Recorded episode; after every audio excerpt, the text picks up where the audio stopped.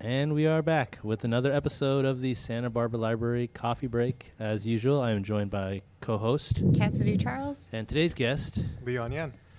Leon is a full time library technician here at downtown at the Central Library, although he also goes outreach and here and there and everywhere. Yay, Leon. Taking a particular interest in the coding and tech programs here, or I guess just by default placed into that based on your previous history as that's computer computer scientist. Um, Yay. so yes, welcome to Leon. And uh, what's coming up on the calendar? Oh gosh. Well, we are in full Frankenstein, Santa Barbara Reads, uh, fun, Franken fun, I dare say. Um, at this- Funkenstein. Funkenstein. Hmm, I didn't want to venture there, but I feel like You always do. Funkenstein is more fun than Frankenfun, but yeah, who, who's, Frankenfun. who's to say? Uh, in any case, at this point, we have the independent uh, writing contest going on. There's a high school division for ages 14 to 18 and an adult division for 18 plus. So uh, everyone's welcome to write either a fiction piece or a nonfiction piece. The deadline for it will be October 18th, 11:59 a.m. Is There's there a prompt or is it just? there are two prompts for fiction. It's uh, write a piece inspired by Frankenstein or the themes in Frankenstein, perhaps a modern day Prometheus story. And for nonfiction, it is uh, write a piece about the ethical issues around advances in or uses of science and technology. There's a 500 word max. The winning essays will be published in the Santa Barbara Independent. That's Uh, cool. Yeah, and this is uh, an annual partnership that we do with the Independent, so it's fun that we get to do that. And then the Solvang Library actually also always offers um, a writing contest up. Um, I don't remember; it's not typically around Santa Barbara Reads. It's uh, in the season, and this season just happens to coincide with Santa Barbara Reads. So their challenge, which is also both open to adults and teenagers, uh, teens, grades 6 through 12, adults 18 and up. Um, the challenge write a story 500 words or less that is scary or mysterious and involves the supernatural. No crime stories welcome. Sorry, Crime Book Club. Winning stories will be published online and read at the Solvang Library book discussion on October 30th. Um, doesn't indicate a uh, word limit here. Oh, wait, 500 words or less. I, I think I said that. Um, and 500 and words the- is a sweet spot. That's like Yeah. I think like Mhm. two pages traditionally, and as long form writing goes by the wayside, um, it, it's it's still a palatable length where you can still crank something out and feel pretty good about it without having to do a Mhm. lot of you know. So it, it should be a good challenge. So the deadline on that is October October 23rd at 11:59 p.m. So you've got a few different writing opportunities to do. We've ghost stories, uh, Frankenstein, Frankenstein. Yeah, and I feel like a supernatural story that doesn't involve true crime is the way to go because I can't think of the number of stories I've read where like the ghost did it. That was a, the satisfactory twist. Like no, No. it re- really never. Right? Like you go through all this rigmarole, zoom in, enhance, and it was like Except oh, when you want it to be like the ghost. Like when you're the reading a ghost such a story, you're, I cop-out. want it, It to was be the, the it was the spectral entity in the corner. You see that aura? You're like, no, that would never work. That that Nicole Kidman It's- movie, The Others, I think is the only one that I can go with. Like, it's okay that the ghost did, did that one. wow. Uh, spoiler alert. Spoiler alert. Ruining your dreams here on Twenty year old SBPL coffee break. yes. Uh, well, you can explore if ghosts are real. No. Um, at the It's Alive Frankenstein Science Fair on October 13th at the Central Library from 11 a.m. to 1 p.m., we'll have different science themed activities going on. There's extracting DNA from strawberries and other fun happening, uh, mostly geared towards children, although it's family and public welcome. Um, at the Central Library, and then right after the science fair, um, just footfalls away uh, on State Street, the in conjunction with um, the Pianos on State Street initiative, we have a piano decorated for Frankenstein. So we will be doing a book drop of some special uh, Frankenstein and Frankenstein uh, aligned books. And I believe that the Piano Boys will be playing. So SB Piano Boys. this is one of the special opportunities that you can pick up uh, some of the Frankenstein books. Do you have any go to science projects, Leon? like when you're Science younger, projects? like a Oh, go-to. man. We were always Not mixing really. things. I had I always had crystals, salt Crystals. crystals, salt crystals, sugar crystals, yeah, Okay, okay, all of the above. okay. This, the strawberry thing is awesome, by the way. It's uh, But if I've you're gonna seen do a. Frankenstein themed science project, what would you do? Frankenstein. It's like- It's something to do with like circuits. I'd say. Just I know I know it's purely from I the know it's movies, not but from the like, books. But yes, but, I like, agree. Just for that stuff. We were always mixing like shampoo and lotions and stuff together. To do what? What was the to prove? We had a younger sister, Uh, so she liked to see like. Like Uh, density and viscosity. I still have a younger sister, I should say. but um, you know, I don't mixing took like a the oil and vinegar, Yeah. and Oh, yeah, except definitely. it Oh, was yeah, yeah, yeah, yeah, yeah, seeing that for kind of stuff. Yeah, I did. Uh, yeah, I always had salt, sh- salt crystals, sugar crystals, and then uh, the cornstarch and water, the oobleck. That's a that's an easy go-to. Non-Newtonian fluids are fun. Yes, and then um, and then like if, if, if you want to get Okay. if you're going for the ribbon, if you're ribbon chasing, electromagnet or the build your own radio. Yeah. Build your own radio with the copper coil. That's a that's a classic science experiment. That's cool. Talk about your inductors. yeah. See, so I was I had like a catalog. I never really did too many of those as a kid. They got they got rid of them. Now when you go, it's all science nights, and people demonstrate science projects for the kids. Mm. I guess it got too competitive, or too many parents were doing the projects for the kids. I don't know Bold what I don't know speculation what the reasoning is. behind it. I mean, there's got to be a, some mix of some kind of thing. But I know that the majority of schools do science nights now, where people come and demonstrate scientific concepts to the kids. We never had science. We never had science fair or something. No science. For, oh. I like- remember when I was younger building a bird habitat but like, don't. But out don't. of a shoebox. We did it like was a science seagull. Olympiad stuff. yeah, it's stuff like that. Like iron sharpens iron. Like when I go and demonstrate science stuff to the kids, sometimes they're just like, mm, was fine," and just There's walk on, very walk on by. about it. But yeah, even like the the one where like if you have the bird on one side and the cage and then you spin it really fast and the bird goes in the cage, like that that's an easy one that kind of gives you some concepts demonstrating the just buying the poster. I don't know I don't know. I think that kind of went to the wayside. competition or just science well, fairs. A little bit of both, to be honest. Yeah. Like, That's fair. yeah, that's Or, fair. Really never I got that mean, chance. I could also keep speculating about staff waiver and stuff, participation. Maybe the, the cost of ribbons, Mhm. Cost of judging ribbons. judging costs. There's like a judging scandal, like a, a blackmail scheme or something. yeah, but yes. In any In case, any case, moving on. we also have um, actually a bunch of different Frankenzine uh, activities coming up as well. The Central Library uh, is embarking on a four part, three part, Three part. three part zine making workshop. Three part with a fourth part workshop. I believe. Yeah. is- um, even have a every guest speaker coming. Saturday Mhm. in October, except for the first one. Wait, no. No, it starts this weekend. Yep. I mean, the weekend of this recording. Gulp.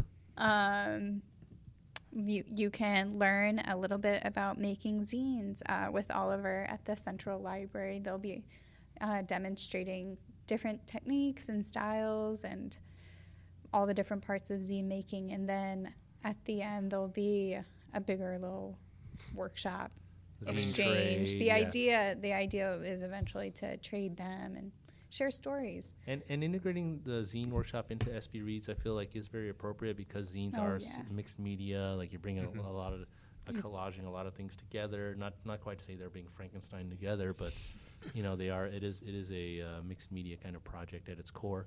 Um, I guess the copying plays into our You're Gatta- big into Gattaca film presentation. Yeah. Well, because the dissemination is the second part of it. The creation of the zines is one thing, but then the copying and distribution uh, via whatever venue you choose, you know, shows, art galleries, etc., bookstores, um, is the di- is the DIY distribution side of it. So you get the production and the distribution. So very cool. Carpinteria will also be um, holding a number of zine workshops. I think one will have passed by the time this podcast is aired, but there'll be more on the horizon. Yeah, 'cause they, Blanca, did, they did a couple in the summer as Mhm. well. Blanca so. really likes zines. uh, and Solvang will also be on October 13th having a zine making workshop as well. So it's uh, really, with zines, it's a chance to make something happen. Yeah, because if you're not familiar with the with the zine, we, we talked a, a little bit about it last episode with Taylor. Um, short for fanzine or magazine. You know, they're they're more homegrown DIY kind of publication endeavors, but they you know can be very rich in content and very unique in terms of the experiences that are conveyed and written about or collaged about. So it's a good chance to get like a it's a nice slice of life, but it's, it's, the also original like self-publishing. Like yes. they I think came of came of vogue in the 40s because of science fiction. Science fiction fanzines were some of the first zines, kind of in the modern era, and um, they're just a chance for folks to kind of get information out there that maybe not mm, was not widespread via traditional communication media channels Yeah. and even personal experience, like your particular perspective, because you are the person creating the zine, is the editor, you know, writer, producer. most of the time. yeah. I've seen some there, there are a lot of collaboration, Yeah. and like quarterlies, you know, like I feel like quarterlies, quarterly journals are like zines as well. So, yeah, if you don't know much about it, or if you do know a lot about it, and are interested in kind of pushing your knowledge further, these all of the workshops that we do are a great way to kind of not just come in and kind of pick brains of folks, but to share experiences with the audience because zines are collaborative, and you know the distribution network does rely on person-to-person kind of contact. So having that first step is, is a big is a big move. Yeah, I'm hoping to eventually make a zine zine collection happen at the library, but we need some content. we need the to local hear author shelf is hear a, what the a- people yeah, want. Local author shelf would be a great place for it, and uh, hopefully that'll happen. Hopefully we'll have a home for anyone's zines coming, you know, at some point. Yeah, pretty cool actually. What have you been reading, Leon? Oh, we're, we're on picks already, huh? Oh wow, we Ooh. fast. Are we going with Leon first? I think we Yep. are. Leon's ready. I think. dropped the gauntlet. Well, one of the most recent books I finished reading was Crazy Rich Asians, almost purely because of the movie. And you saw out. the movie first. I well, I tried to read it. Uh, I couldn't read it fast enough, and then the movie came out, so I watched it, then finished it. Like I read like the first third of it before I watched the movie. And so, for someone who's seen the movie, saw the movie first, and then read the book, is the book still better than the film? I Is the book better? I, don't know, I know. I like feel like movie that's a leading question. he- well, because what happens is, I, I feel like out of all the books and movies that I've ever seen, the, seen both of them, the book wins almost every time. The Almost. Only, the Yeah, only, nine no, out of 10. the only exception is Jumanji, which was a picture book, and True, Zathura, which was a picture book. You know, True, like, true. e- but I, I have another one. Which one? I one? posit um, the movie and book Brooklyn by Colin Toby Toboyne. I think watch that, the movie is much better than the book. And there was, um, I think Nick Hornby wrote the screenplay, so you can I see, see. some of his editorial choices. So, so Leon, I mean, book or movie? I would actually say movie though. Ooh. Yeah, I mean it's they're actually like almost different genres. Hong's face just like recoiled a little bit. I saw the fine. lip as the curl. room, as the room like burst into flames around me, this is fine. Nine times out of ten, the book is better, right? Mm-hmm. I don't know. This time it was just Well, can you think of the last time the movie was better than the book for you? Oh man. See, you Mr. 9 out of 10. I'm oh. telling you, it's Oh. usually 10 out of 10. I keep I- Jumanji. I you need you say research. usually I though. keep Jumanji and Zathura because those two, I was like, man, the Jumanji movie was way better than the book. I can't even lie. I mean, the book is only 32 pages, but you know, it counts. The Lorax. can't The, oh, anything. What did the movie get right? Or I thought the dialogue was probably better than the book. Like I feel like the more book smooth. sometimes he spends a lot of time kind of expositing. You know, Yeah, like there's a lot, a of lot of- expository, like breaking down, which is good for if you're not familiar with kind of things and stuff like that. But but it can go a little too far, like how rich they are, like and then they, they have this Balenciaga with this and this and that with the plane and Yeah. I haven't read or watched it. It, it like bogged me down for a bit at first. I literally just kind of stopped paying as much attention to the small details. But on the micro on the picking it up. microcosmic side, it also like scratches my, the Asian OCD because like we do we do tend to be like, how good is it? You won't uh-huh. believe it's number one. Like I this, mean, this, and this, and this. it's pretty accurate. I'll be honest. you understand? Yeah. So that I mean, there is a thema- there is a stylistic device Yeah. to it, but yeah, I do. I, I can definitely I, I can Yeah. see where that you're coming from. but they're like just pretty much. They're not completely different genres, but they're they're pretty separate. Like like the movie is very clearly a rom com, and I can I can watch a mm. rom com. Like I enjoy rom coms, but like like the book itself was like. There's still romance in it, but there's a lot more stuff going on compared to like the movie. And so, without getting into any spoilers, because this is a newer thing, not like me spoiling the others earlier, did you prefer the book ending or the movie ending? Ooh. Or which was more realistic? Because you know. Oh, man, Yeah. um, see, because they're different. That's the biggest difference. I haven't seen the movie yet, but I, I heard, but I did I read have the book. I have I've no opinion. heard- I think What? of the, the, the they end pretty differently, right? Yes. Because at the end Oh. of the day, a movie is like they have to. you might not have the guarantee for the sequel. yeah, they're just they gotta tie it up with the with the Mm-hmm. bow, right? So, but I didn't hate I didn't hate the book the book ending either. Like I thought they were actually pretty equal on that aspect. That's Yeah. good. Yeah. Perfectly valid answer. Yeah. Hedging yourself a little bit. I think Gotta be political about this, you know. I think I have the audiobook checked out on Overdrive. I think figured it'd came be a breezy listen because when you're not So having to read the breakdown. They they skip. There's a lot of stuff getting skipped in the audiobook because of that. So oh, really? I didn't know they would abridge it, It- like it's a that, though. bridge. it's not a bridge, but there's, there's a lot of there's a lot of stuff that they explain in the book that just just kind of gets not. So like, is it read. cut or it just doesn't get read? No, it's just like stuff from the back of the book that like isn't part of the plot. It's not part. It's not part of the story. note? Oh, like yeah, a glossary or footnotes yeah, or something like that. I There's even a family tree and all that that you kind of miss. But Oh, interesting. Yeah, and someone had a cousin who lived in Singapore for a couple of years. It's kind of nice to see the the crazy rich side of, of that, uh, that that aspect of the culture get kind of represented and really put on the big stage. I mean, yeah, but uh, I didn't even know about it honestly. Like, like You how big the disparity there is over there, and how like there's like that many billionaires there. Like I didn't know any. and you're of going to that. use the law more often.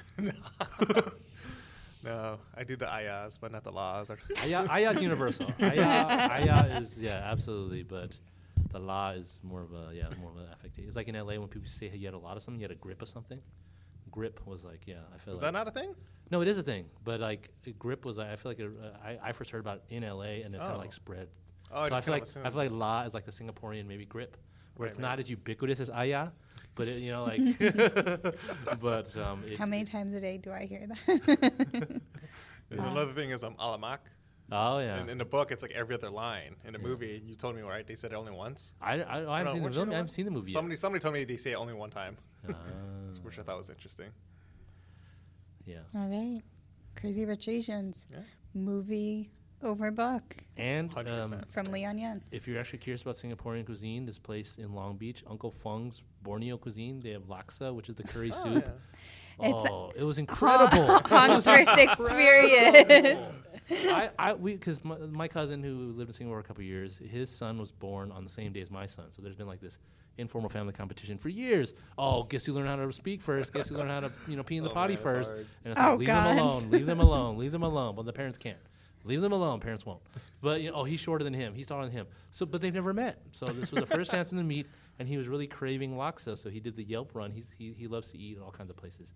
Found this place, and I was like, okay, it looks okay. You know, because because they have like a curry noodle soup and empty bowl, you know, they, which is very Oh, okay, good as okay, well. yeah. But that's what I thought I was getting, just like curry with noodles in it. So, but it was uh, there's there was a real depth of flavor, but it wasn't too rich with the coconut milk, and it wasn't too spicy, but it had some spice. Like, oh, it was it was excellent. Creamy and, And you get it, spicy. and you could choose your noodle. They had egg noodle, thin rice, or the thick rice. I went with the thick rice noodle, but oh yeah, Uncle Fung. I'll, I'll put a note. Uncle Fung, born in Long Beach. Like it's in a strip mall by. a- Hong's but recommendation. you know what? The other thing about that that Uncle Fung restaurant was it was right next to a Target, and it was one of the little Targets, like the one we're gonna get in Santa Barbara. And I'd never been inside a smaller scale Target because my son books it right to the toy aisle, and he's like, "Wait, where are all the toys?" I'm like. Where are all the toys? it was literally just like a half aisle, like like one side of one aisle, and I was like, "This is one of those Targets, Oh the, the store pickup Targets." they didn't even have a food thing. I wanted popcorn and, a s and an icy. No popcorn, no icy. oh no, food. I wasn't even sure if they had restrooms, but no, but it was it was interesting. It was interesting. I would recommend a place like hundred miles away though. I mean, I would actually uh, because Long Beach has the largest concentration of Cambodian people outside of Cambodia. So if you want to do like a cultural, you know, you could. There's a lot of cool record stores in Long Beach. It's a, it's kind of a, it's I guess it is a big city. You know, it's a big s- kind of, but it, it I don't know. But yeah, you can make a day trip out of it. Long Beach Aquarium, I've been to the Uncle- aquarium. Uncle I Fung. did Aquarium sushi when I pretty went great. there. Uncle Fung, some Cambodian food. If you want to dovetail it over to Little Saigon in the Garden Grove area, mm. Which is you know all the way in the Orange Curtain. So at that point, you're on your own. Uh, As an LA guy, I can't, I can never, you know. Good luck out there. But um, yeah. Oh my. So I, I, I, I was just really impressed by how good that laksa was, and maybe all laksa is that good, and I just don't have the experience. Coming but- to Hong's Food Zine this month. food blog. Singaporean cuisine, no, because I like everything. That's the problem. library food I like blog, some. That's a things- little bit of this podcast, Leo. Yeah, I like some things more than others, but I don't dislike hardly anything. I'm trying to think like the, you know the- probably the same. I can honestly. think of something that you recommended to me once that exactly. wasn't very See? good. And I'll go eat it Wasn't very again. good? Wasn't Oh, like I'm telling you, I, ha- Yeah. I tell people all the time, I don't have any taste. I only ta- it only ta- it all tastes good to me. I don't, you know, like I try a lot of no, things. that and was I've that never place been, in Slow. Oh, the ramen. Yeah. Oh no. we will not name names. we will because not name names we're because not we trying are to a, slander a anyone. recommendation. Yeah, we're not trying to slander anyone with with one person's opinions. Yeah. but yes, um, Yes. it is all good. What else? We know you have a pile of. I mean, I have some stuff here. You have a see. digital pile. If there's one other thing that pops on your head that you know is, it really was interesting or really like you know I've been uh recently I've been reading the Stormlight Archives, which is like a fantasy like series that uh I think is Brandon Sanderson is writing. oh yeah Yeah, yeah, He's- yeah. So I've read the first two, and I'm going through the uh, novella right now. That's kind of in between the second and the third book before I start the third book. like a lore lore padding is that what Eh, it, it's just it's just a point of view of a really like a minor character It shows up for like one chapter basically, but she's like really popular. So you know, it's pretty good. I mean, it's it's I, I enjoy it. It, it kind of scratches that uh, Game of Thrones itch that I have, but it's a lot more PG. Like did you read more- the Game of Thrones books? I did. I inhaled Are you them all. still waiting? Yeah. I, I, at this point, I wonder if, if it was a mistake to kind of do more than the books because I feel like the pressure is really on on him now. I guess Ooh, no I pressure mean, that's because a he, whole- he, he does not feel compelled to finish the books at all. I'm just going to assume it doesn't happen. Like it's we're getting nothing else, and if it does happen, then hey, you know what? It's like I didn't see it coming. and now he, he can just write to the point. It is he- a precious gift Yeah, that he we can- have exactly. received. he can just write to the points in the TV show, but at the same time, like the reason Martin his books, you know, were, s- were the, the rich the richness of detail in Yeah. everything. I think it's too rich in detail now. Yeah, right? so it 'Cause, like, how, how big is Winds of Winter supposed to be at this point? But is he keeping that going forward because he doesn't have to anymore? You know, I mean, it, it, I, I, that's what I'm. That's a real the real rub for me is does it change how the the sixth and seventh books get written if they get written like you're saying, and you know When did the last mo- rec- most recent book come out in oh, the it's series? been like three or four years at this yeah, point. I think it's Yeah. like four years, maybe. I'm not sure, but it's been a while. Yeah. Mm. I mean, I'm not a fan of being mad at an author for like not writing it faster, right? No, I feel 'cause like 'cause so if I'm you trying not to be that person. But then you have the whole element of like TV production informing the original sort like Yeah, content yeah. material. And I bet you're like- anything he's he's borrowing from the TV show too. Like he's like, hey, like you know, this character so popular in TV show. I guess that being said, back though, The. Walking Dead, like the, it's not quite the same comparison, but you still But see Wa- Robert Kirkman. But they've been able to pad out the comics where Mm-hmm. the comics have s- consistently stayed a little bit ahead of the TV show. So when the TV show runs the same arcs, they get to twist some things. They change. Mm-hmm. Now you get to see if it's the opposite. If, That's true. If uh, Martin changes what he was writing, writing or written. But we'll never know. Mm-hmm. So- We'll never know, but they, but I, I am curious if the style, you know, because you, you read in the back of your mind and you get a pace and a rhythm for things. So I'm curious if the pace and the rhythm of the books has changed.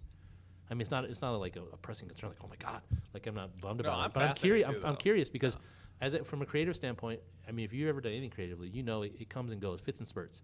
So someone having a it just doesn't feel like writing for like four or five years, I can definitely see that. And then when it comes, it, you you crank it out in like three days or whatever. But I mean, you can tell he's also getting like creatively stuck, right? Because like he's been working on this book for like half half a decade or whatever, And- and, then like he'll just randomly pump out like a whole giant like 300 page novella in a minute. Yeah, It's that's like his inspiration. What is he gonna do? Like, and not to say that he was toiling in obscurity because the books were very popular for the TV mm-hmm. show, but now that he's this behemoth, that changes everything as well. I mean, you you, you get clenched up. You start. I mean, because before you you think you know you you write for your you write for others, but you write more for yourself. Mm-hmm. Now he has like millions of people like, Like in the back of his head. Yeah, they're all they're all up in his Twitter. I wonder if he had a this, plan yeah. staked out. Oh, he definitely had The outlines. He supposedly he told them how it ended the TV yeah, show. he so- they they they're going off of his vision because he had outlines and things of that sort. But at the same time, his when you go from outline to fleshed out written word, it, I mean, you know, a million things get added and and fleshed out in the process. And it, I mean, I'm curious. It's it's you know, but yes, Brandon Sanderson.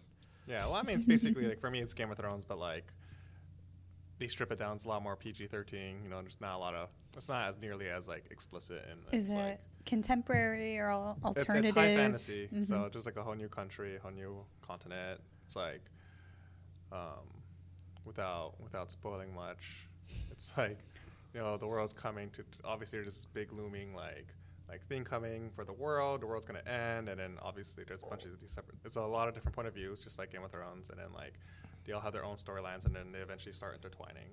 Yeah, it's it's pretty good. I, I definitely recommend it, especially if it's like. It's like it's like you know how like cozy mysteries are like it's a little softer around the edges. Kinda, it's like that basically. Oh, Cozy, okay. cozy fantasy. Cozy Light, And is it a- murder light. yeah, exactly. Violence like uh, there's violence and stuff, but like you know, It's a lot more. And it's trilogy and done. No, it's it's theoretically supposed to. Those fantasy novels, you know. But, um, theoretically, it's Is supposed there a family bucks. tree? There probably is actually, yeah. So there's a lot of family stuff there too. Because um, it's like there's supposed to be ten bucks. There's only three out right now, so Ten. We'll see. Hmm. Um, I definitely recommend it though. There are there are tombs that are huge though. They're like, like I don't know. No, I'm not sure. how- You're holding up hand gestures Yeah. right now. Just your That's like pointer that's finger like, and your thumb. Yay, that's like 500, 600 pages. You know what I mean? 600, 700 pages. I'm Not quite. Stephen King's The Stand No. Uncut, but uh, Oh, yeah. Or under the dome. oh, yeah. War and Peace. Oh my. I'll bring up one more. Um, I got Dirk Gently's uh, Holistic Detective Agency. Yay. Du- I love Douglas Adams, and uh, I, I haven't read that Douglas yet, so that was like a relatively new thing for me. That's a great book. I think you had recommended it for the staff picks I blog. did because uh, I, I think that was right around when I read finished reading it too. So that's a great one for like.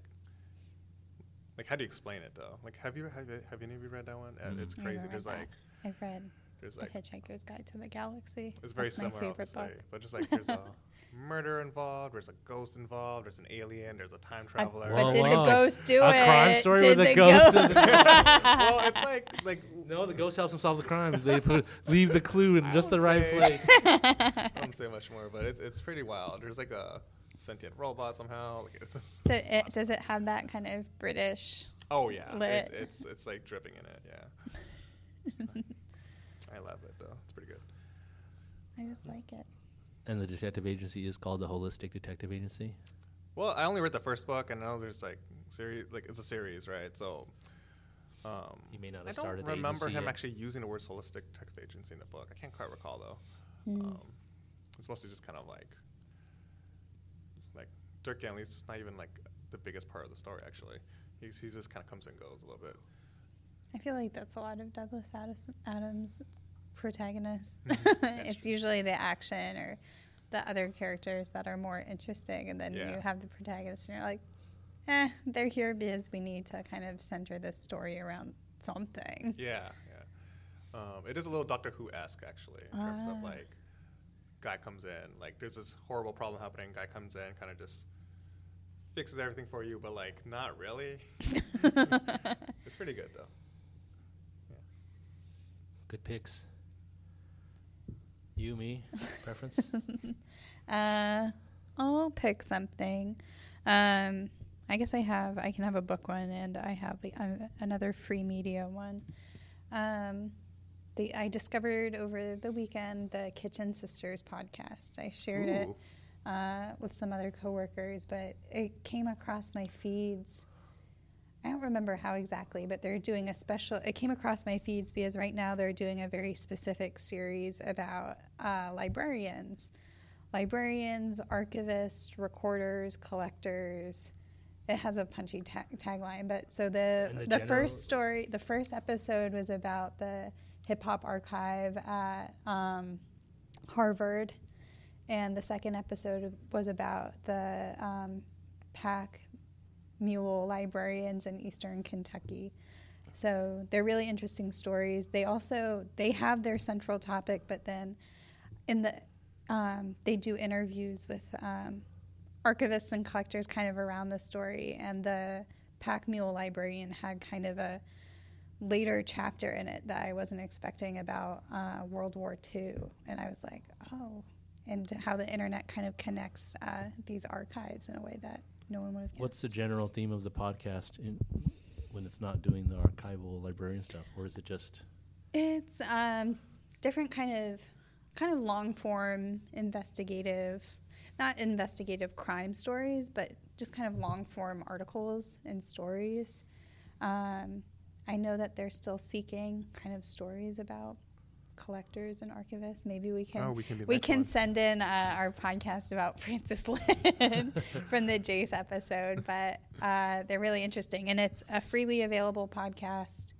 Um, they might be putting pushing it out onto National Public Radio uh, shows, but I haven't figured that out. But so check your podcatcher and grab it. And then the other uh, pick that I have is uh, I mentioned it, I think, with Taylor.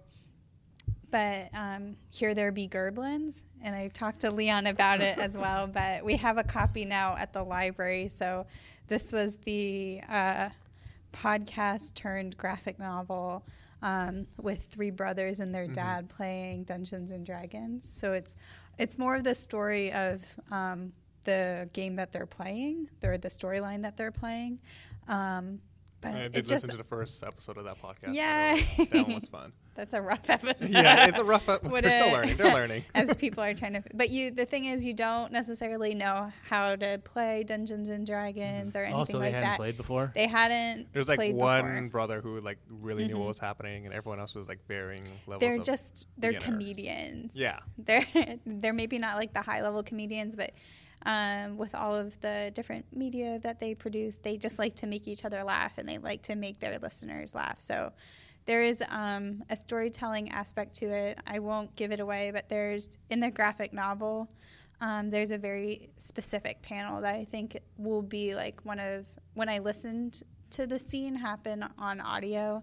Um, it was a very compelling scene, but seeing it in graphic novel as form illustrated, it, it's one of like the more emotional um, scenes that I've read in literature. Yeah. From Um, those guys. from those that's the thing alright. like it is as much as it is humor and funny and laughter um, it's a form that has depth when the feels come, the feels come they're hard irrespec- irrespective of medium. and yeah it's just goofy and fun but also has the tones of light so why not both So we got a copy at the library. we have a copy uh, i know that they're also going to be putting out volume two probably in 2020 or 2019 so it is a story that builds I Guess I'll place a hold now. yeah All right, I have two uh, music picks this week. Um, my first pick is not in the library, or I just checked Hoopla, not on Hoopla, but uh, probably Spotify. Worst library pick ever. Ivy We Sole. like to pick a little bit Ivy Sole. Okay. the wider world. I V Y S O L E. Uh, the album's called Overgrown. Um, Okay. It's like a R and B hip hop kind of album, but it's um, one of the best best, best albums I've heard this year. Um, I enjoyed it thoroughly, and it just kind of made me think about kind of the real, really good hip hop that's being you know that's come out um, from female MCs the past couple years. There are a lot of albums that we do have on Hoopla. Uh, Rapsody had an album out last year. R A P S O D Y. The Cardi B album was surprisingly good. Um, Kamaiyah from Oakland. There's just been a lot of good good hip hop. A lot of female MCs. You know, they- for for since time immemorial, from the days No, of JJ and- Fad and Queen Latifah and MC Lyte The to you know. Kitchen Sisters podcast, not to Yeah. from No, your no. pick, but like It was a good segue. it is a whole. Um, you learn a lot about. I think the female M. They have a whole part about female MCs in LA. and how did you're Harvard like, come to get that collection? Oh, you'll have to listen to the podcast. that's- that's the thing. I- There was I an knew- element where it had moved from. Um, some faculty had moved from UCLA. Yeah, because I knew about the collection, and I, I was Harvard, but then Cornell came at them and they were like, "We've been doing this for a full like." They had been collecting hip uh, hip hop, ephemera, and materials for uh, five more five years prior to that. So it's a relatively new archive, but Yeah, it I is like I learned a lot. I will have to check it out because I knew about the collection. and I knew it was at Harvard, and I'm like, what? How? Why? you know, like I mean, it, not, you know, hip hop culture is for everyone, you know. But I, I'm just kind of, Well, it was kind of, yeah. yeah. But but especially I think because most of their materials uh, are actually West Coast, uh, West Coast originating, and I think the Cornell maybe a little is a more like East Coast, but then both of those schools are on the East Coast, so And and, and I only mentioned the previous MC just to say that I'm not trying to have to say this like all female MCs are having a moment. I mean, i you could say I mean that, that is probably easy to ascertain, but it's uh, just that they've been consistent throughout the culture. You know, I Mhm. mean, it's it, MC Lyte, JJ Fad. You would not it, JJ Fad predates NWA. I mean, you wouldn't have NWA if not for JJ Fad because if not for them making albums that sold. They would not have had the record company backing to say that you can sell a lot of hip hop records, you know, and then that's what bankrolled NWA is the fact that they, they saw that it's possible for it to, to go pop and be popular enough to to make money and return you know return profit. So JJ Fad MC Light, Queen Latifah. In the '90s, it was Jean Grae, Lady of Rage, um, and then going on. And now you have like you know, like I said, Kamaiyah, Rapsody, Sammus put out a really great album. She's an independent um, MC out of the Midwest. S A M M U S. It's a play on the Metroid Samus. Oh, what? So, so she has a lot of like video game references and like cool. like chiptune beats. Like Sammus is really good. But yeah, Ivy Sole kind of like really encompassing because I heard a lot of really good R and B this year, and I feel like the the hip hop stuff she does mixed with R and B stuff she does is just a great hybrid. Um, the other record is Lil Wayne, Carter Five. so um, Do we have it? that is on Hoopla. oh so yes, the and Hoopla. I mean, for those that don't know, uh, Carter Five has been in limbo for three or four years because he got, you know, he was in a lawsuit with his record company, this and that. And for th- for the squeamish listeners, Carter Five, I mean, n words, bad words, you know, the, the content is is very hard R rated. But if you grew up or know someone that is actually into the, the you know, the not I wouldn't call it even gangster rap, but just like street kind of rap, mm-hmm. then it's it's a very good album. So it's not the kind of album that will convert you over from you know to to, to I never listened to gangster rap, street rap, and now I love it. It's not going to do that because it's just going to play into all the the trappings that you know for all the negative things that we say about it. It's it's it's all there. But there's also enough positivity in there that I, I can wholly recommend it. And from a technical hip hop standpoint, the beats are on point. The rhymes, are, it's, it's the best Lil Wayne sounded in a long time, and it just kind of bookended a time like a time and place for me because like I got into Lil Wayne late. I when the Southern hip hop really blew up, uh, turn of the century. it's funny to say that, but I love saying that. Around the turn of the century, you know, the, the little the, the little the Lil Jon Crunk sound of the early aughts. Like I was not into it at first. I was like, oh, that's not the real. You know, real hip hop is like the boom bap and the New York sound and the you know the We the hold on to independent such these ideas The- when well, we're whole- younger. The whole idea of underground oh, versus might even mainstream. Yeah, when it went mainstream, it just wasn't. It didn't interest me at the time. But at a certain point, you're just like, okay, these. I like these beats. I like to dance. These beats make you dance. I I like guess the I music. I shouldn't say younger, but No, I it's just true. we've talked about it before I feel like it's it's. I feel like it is, there's an age thing to it because you there's a there's a more idealistic kind of bent when I was younger in terms of Mm-hmm. the music was the music. It was not about this commercial like making money or anything like that. It was just about creating music, changing the world, one person at a time who finds your music. But at the same time, you realize these these people need to eat, and now some of the and, and a lot- and a lot of the artists, and a lot of the artists that I grew up loving, and you read about them now, it's those like think pieces, like we track this artist down, and they're struggling to make ends meet, you know, and this and that, and not to even mention the the, the singers of the '70s and '60s that are all, that got sampled in oblivion and didn't make a dime off of it. Because at first I was very like, oh, sampling, you know, it, they only pulled like one second of this album. How can you try to pay the, the artist oh for this? god, the sampling. But you look at some of mm-hmm. these artists, some of these artists that made amazing music that went under that was only found by these crate diggers, and they're destitute. I mean, they, everybody needs a little bit. But uh, yeah, so I, I, mean, at the time when, when that stuff in the South broke, I was like not really into it. But then it, it grew on me, and then I started doing my homework and learning about the history of, this, of Southern music with you know Geto Boys, UGK, and all that stuff. I just picture And- you at a desk. it, it was. It, I mean, it grew from the it grew from the punk roots. It was like the kind of thing where if someone asks you a question, you know what you're talking about. You're a poser. And the two the, the, the, the Ah. two the two things you couldn't do in my in my worldview growing up were talk talk junk. Well, talk junk about somebody and uh, and be a poser, be fake. You know, like you, those are the two like absolute no nos. I, I mean, there's a lot of things that we let slide. Those were the two that. Abs- so when I got into hip hop and tried to be at hip hop shows, trying to like act like I was like down for the culture, you know. I had to be down for the culture. Like I'm not gonna rock the, the Tims and the Fubu jeans because I understand, but at the same time, I'm not gonna be. I'm not gonna be. You know, You can rock the Tims if you no, want. no, no, no, because because the Tims actually is like a the reason people wear Tims is because to kick the poop out of people. You know, like they're poop kickers. They're poop kickers in in, in uh, non you know popular parlance. So Mm-hmm. yeah, you really are saying something about yourself when you when you when you rock it like that. So I Hmm. was I was like yeah. I knew my like lane. that. I wore I was like punk shirts, punk shirts and jeans. Like they, they knew where I was coming from. Like I, I'm dabbling right now, but I, I am you know like I'm I'm trying to be respectfully dabbling, not like appropriating dabbling. Mm. And for me, the you know the like the all the swear words and the n words and that. I mean at the at that time on on the internet, like whenever there was an the issue about like you know people rapping lyrics and saying the n word, there was always like the two options. It was like ninja or or aggin.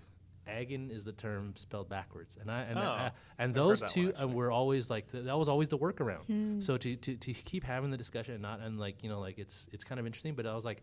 I, I thought those were the th- I thought those are brilliant workarounds. So in terms of like if you you know like when you listen to Carter Carter Five, yeah, they if they had if I had like an N word jar, like it would be like, you know, I'd be able to buy dinner after after one run through. Like you wouldn't put a nickel in, you'd be able to buy But where would you a- eat dinner? a pretty a real- pretty nice meal. so yeah, so just be aware. It's it's not going to convert anyone who's looking for that. Uh, uh, there's no crossover appeal. It's a street record, um, but as a street record, it really goes. You know, it, it knocks. I mean, it's it's good. The rhymes are the rhymes are good. The meat, the beats are good, and uh, I did enjoy it a lot. So Cool. Well, yeah. Thanks for coming on, Leon. Oh wait, actually, I Oh, you found another one? Uh, I forgot That's to exciting. mention. Uh, I just want to plug because for SB Reads, right? Um, Ex Machina. And it's watched that yet. We're we're playing that at the library. Um, and that's an And. Ex Machina was great. Yeah, and a- But you a know what? fascinating Have you seen Gattaca?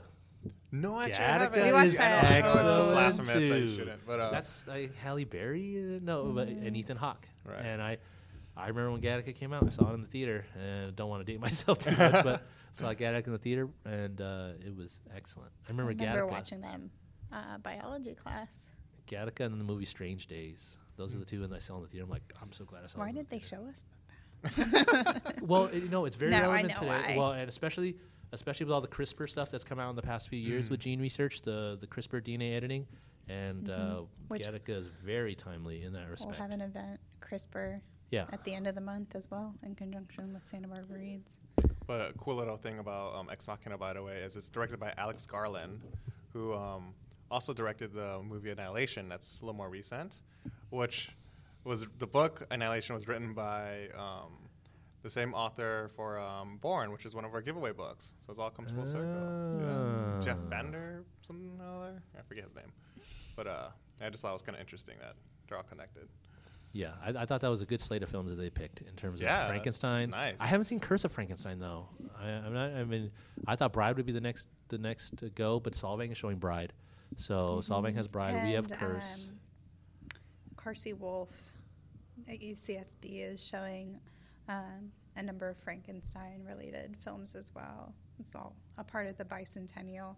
So it's like, yeah, we um, were talking to them, and so we were very intentional about what movies we were going to show and what against like what they were going to show as well. So we wouldn't just be showing all the same four movies. Yeah, definitely. but So- yeah, I thought Ex Machina and Gattaca were, were very good choices. Yeah, I love it because like it's really the same themes. I, I know it's a modern remake and all that stuff. But is like, it is, love was it. Ex Machina specifically Frankenstein? You know, I never, I didn't make the connection until we brought it up as a library. Yeah. honestly, but then it makes sense. It really does. Um, Yeah, so I mean, I can definitely see that. I wasn't sure if it was like explicitly a Frankenstein, but yeah, it, but it definitely I've never read. it definitely fits the like that, but theme. it- yeah, no, Yeah. it fits perfectly. In fact, um, And it was a really well made film because I didn't know it when I went in and saw Ex Machina. I didn't know what to expect. I mean, I knew a little bit Mhm. about it, but it was just really the way they the tone and the pace. yeah, it was. Um, it's it's it's real creepy, but um, it it, no, it brings up. It really talks about the whole like AI aspect of it like really well. Like one of the better movies about it, I think. Yeah. And I liked Annihilation too. Oh man, Annihilation is it's a trip. Oh my. Well, more picks can be found on the staff picks blog from the library's website. Uh, and we're always here every And- two weeks. and we've been milking the SB Reads uh, calendar for events. If you uh, want to come grab your own copy, you can come down any any library branch, grab a copy of the SB Reads calendar. Mhm. We have what sev- over seventy events, sixty or seventy events this Yep. month. Seventy ish. So um, there's a lot going on, and really the only way to get through it all is to have that book and just pick a day, and there'll be something cool going on. Mhm. So- Somewhere in South County. yeah, all all of our branches, um, and yeah. So yeah, we'll see you in a couple weeks. Thank you for listening. Thank you, Leon, for coming. Thank Yeah, you, no problem. It was Leon. fun. And See you at the library.